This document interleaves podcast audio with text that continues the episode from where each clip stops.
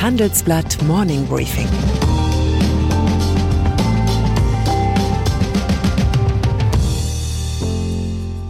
Guten Morgen allerseits. Heute ist Dienstag, der 22. Juni und das sind unsere Themen. Union mit Potpourri der guten Laune. Klimagrummeln auf dem Tag der Industrie. Soho House will an die Börse. Politversprechen. Jahrzehntelang waren die politischen Aufgaben in Deutschland klar verteilt. Die Linken versprachen das Rote vom Himmel herunter, die Konservativen wackelten dazu sauertöpfisch mit dem Zeigefinger und sprachen von ungedeckten Schecks. Im Wahlkampf 2021 ist es genau umgedreht. Die Rolle des Kassenwarts übernimmt diesmal Dietmar Bartsch. Es sei unseriös, dass CDU und CSU nicht erklärten, wie sie ihre Wahlversprechen bezahlen wollten, muffelte der Fraktionschef der Linkspartei. Wahlprogramm der Union. Armin Laschet und Markus Söder, die beiden verkappten Spontis, suchen derweil den Strand unter dem konservativen Pflaster. Kernaussage des gestern präsentierten Wahlprogramms der Union Umbau auf eine klimaneutrale Wirtschaft bis 2045, aber ohne zusätzliche Belastungen für Unternehmen oder Bürger. Der Solidaritätszuschlag soll abgeschafft, die Unternehmenssteuern gesenkt werden. Das alles bei voller Wahrung der Schuldenbremse. Verkauft wird das unter dem durchaus satiretauglichen Wahlslogan Stabilität und Erneuerung gemeinsam für ein modernes Deutschland. Man kann dieses Potpourri der guten Laune als einen weiteren Schritt der inhaltlichen Selbstentkernung der Union beklagen. Man kann aber auch einfach mal anerkennend durch die Zähne pfeifen. Da haben die Politfüchse Laschet und Söder wirklich sehr gut hingeschaut, wie Angela Merkel die letzten drei ihrer vier Wahlsiege eingefahren hat, nämlich bestimmt nicht mit klarer Kante. Und ein Hintertürchen haben sich die Parteivorsitzenden von CDU und CSU auch schon eingebaut. Einige besonders kostspielige Versprechen im gemeinsamen Wahlprogramm stehen unter Finanzierungsvorbehalt. Einige andere haben es aus dem ursprünglichen Entwurf gar nicht erst ins endgültige Programm geschafft. Steuerersparnisse. Mit CDU und CSU haben nun die letzten beiden Parteien im Bundestag ihr Wahlprogramm vorgelegt. Und kaum war das am Montag geschehen, begannen die Experten beim Institut der deutschen Wirtschaft schon mit dem Rechnen. Was bedeuten die Steuerpläne der Parteien für den einzelnen Bürger? Wer kann sich Entlastungen erhoffen? Wer muss künftig mehr bezahlen? Den Wegweiser fürs Abstimmen nach Brieftasche finden Sie heute bei uns im Handelsblatt. Tag der Industrie. Beim Tag der Industrie erlebt man geballtes Selbstbewusstsein. Die Bosse bitten zum Schaulaufen und die Politiker und Politikerinnen bemühen sich, in ihren Redeslots größtmögliche Wertschätzung fürs produzierende Gewerbe auszustrahlen. Doch in diesem Jahr ist die Selbstsicherheit der Fabrikantenelite angeknackst. Es grassiert die Sorge vor den gewaltigen Kosten des CO2-Ausstiegs und vor der Unsicherheit, wie diese Lasten verteilt werden sollen.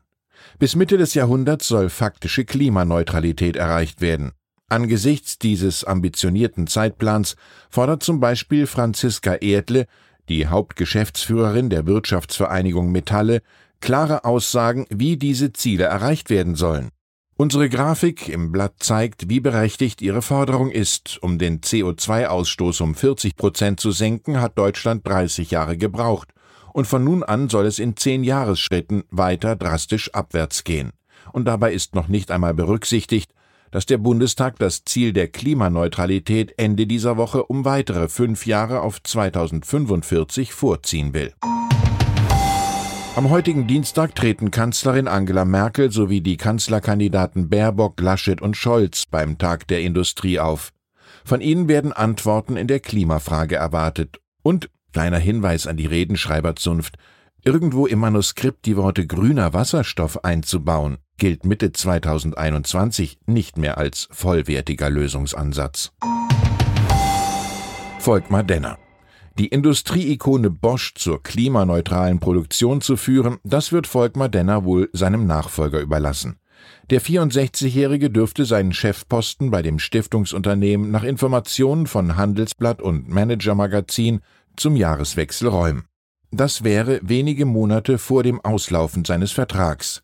Ein Nachfolger steht noch nicht fest. Mein Kollege Martin Buchenau schreibt, dass nicht nur dem Chef der Mobilitätssparte Stefan Hartung Chancen eingeräumt werden, mögliche Kandidaten seien auch Markus Hein und Harald Kröger. EY. Mit geradem Rücken die Verantwortung für Missgeschicke zu übernehmen, das ist eine viel gepriesene Tugend, besonders wenn es darum geht, dass andere für ihre Missgeschicke gerade stehen sollen. Bei eigenen Fehlleistungen erscheint hingegen das Prinzip Teppichecke anheben, drunter kehren, pfeifend weggehen auch ganz attraktiv. Ein bisschen können wir daher mitfühlen mit Andreas Lötscher, dem ehemaligen Partner der Wirtschaftsprüfungsgesellschaft EY. Der einstige Prüfer des mittlerweile insolventen Wirecard-Konzerns will auf dem Rechtsweg verhindern, dass der Wirecard-Untersuchungsausschuss des Bundestags wie geplant seinen Abschlussbericht veröffentlichen darf. Das haben die Handelsblattreporter René Bender und Felix Holtermann erfahren. EY im Allgemeinen und Lötschers Arbeit im Besonderen dürften in dem Abschlussbericht nicht allzu gut wegkommen. Lötscher hatte die Aussage vor dem Ausschuss verweigert. Und dann ist da noch die Privatclubkette Soho House, über deren Börsenpläne die Financial Times am Abend berichtete. Demnach wird für die Porsche Marke eine Notierung in New York angestrebt, man hofft auf eine Bewertung von rund drei Milliarden Dollar. Das erscheint viel für den Betreiber von 28 Clubs rund um den Globus, darunter auch einem in Berlin. Doch der Wert der Soho Clubs lebt eben vor allem vom Nimbus des Members Only. Laut den Börsenunterlagen, aus denen die Financial Times zitiert, standen zum Jahresanfang 48.000 Interessenten auf der Warteliste für eine Mitgliedschaft, die in den USA immerhin 3.400 Dollar pro Jahr kostet. Die unwiderstehliche Marketing-Melange aus Verheißung und Verknappung, mit der die Luxusgüterbranche seit jeher Traummargen erzielt, ist hier am Werk. Ihr hatte bisher nur der Komiker Groucho Marx etwas entgegenzusetzen, als er erkannte, ich mag keinem Club angehören, der mich als Mitglied aufnimmt. Das war übrigens mein Debüt im Kreise der Morning Brief Autoren. Wenn Ihnen etwas gefallen oder auch missfallen hat, lassen Sie es mich gerne wissen. Ich werde in den kommenden Monaten immer mal wieder die Vertretung von Hans-Jürgen Jakobs übernehmen. Herzliche Grüße aus Düsseldorf, Ihr Christian Rickens. Das war das Handelsblatt Morning Briefing von Christian Rickens, gesprochen von Peter Hofmann.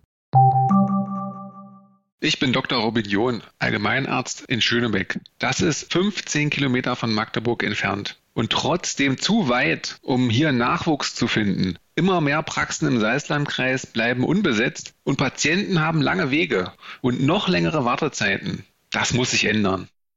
Die besondere Nähe der niedergelassenen Haus- und Fachärzte ist in Gefahr. Was die Gesundheitspolitik jetzt dringend ändern muss, erfahren Sie auf rettetdiepraxen.de. you